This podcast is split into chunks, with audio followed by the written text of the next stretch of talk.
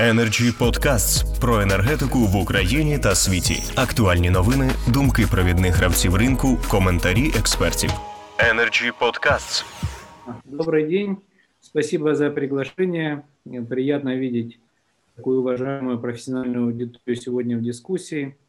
Я не буду занимать э, много времени, остановлюсь только на том, что как бы реш, э, метод решения кризиса в энергетике, в частности в газовой сфере, был выбран самый неудачный.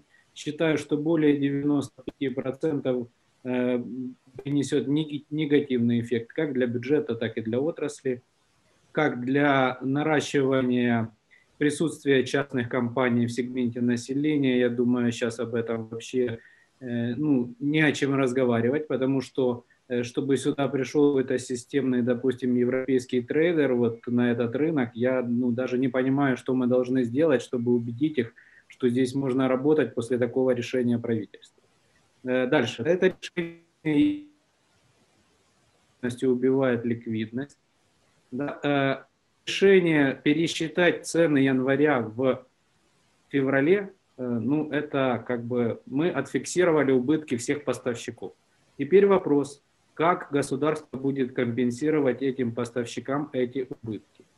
Э, это ну, как бы грозит рисками бюджету намного большими, чем если бы э, был применен механизм субсидир... Э, ну, монетизированного субсидирования незащищенных категорий населения и, возможно, какой-то компенсаторный механизм за эти месяцы напрямую для населения, в которое был резкий скачок цен.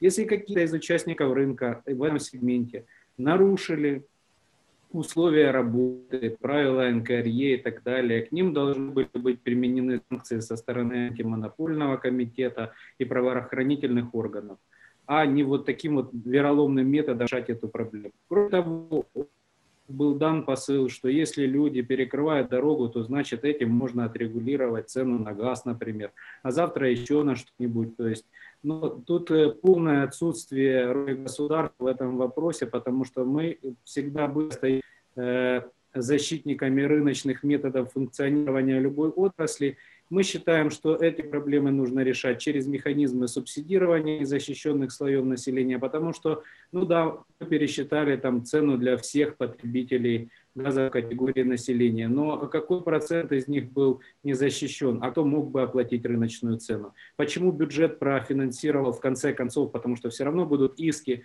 и скорее всего эти суды проиграны, и придется из бюджета возмещать все эти убытки всем этим поставщикам, либо как-то еще компенсировать. То есть вместо того, чтобы решить проблему при помощи субсидий, интервенций более дешевого ресурса у Каргаздобыча в этом сегменте. Вот это касается роли государства.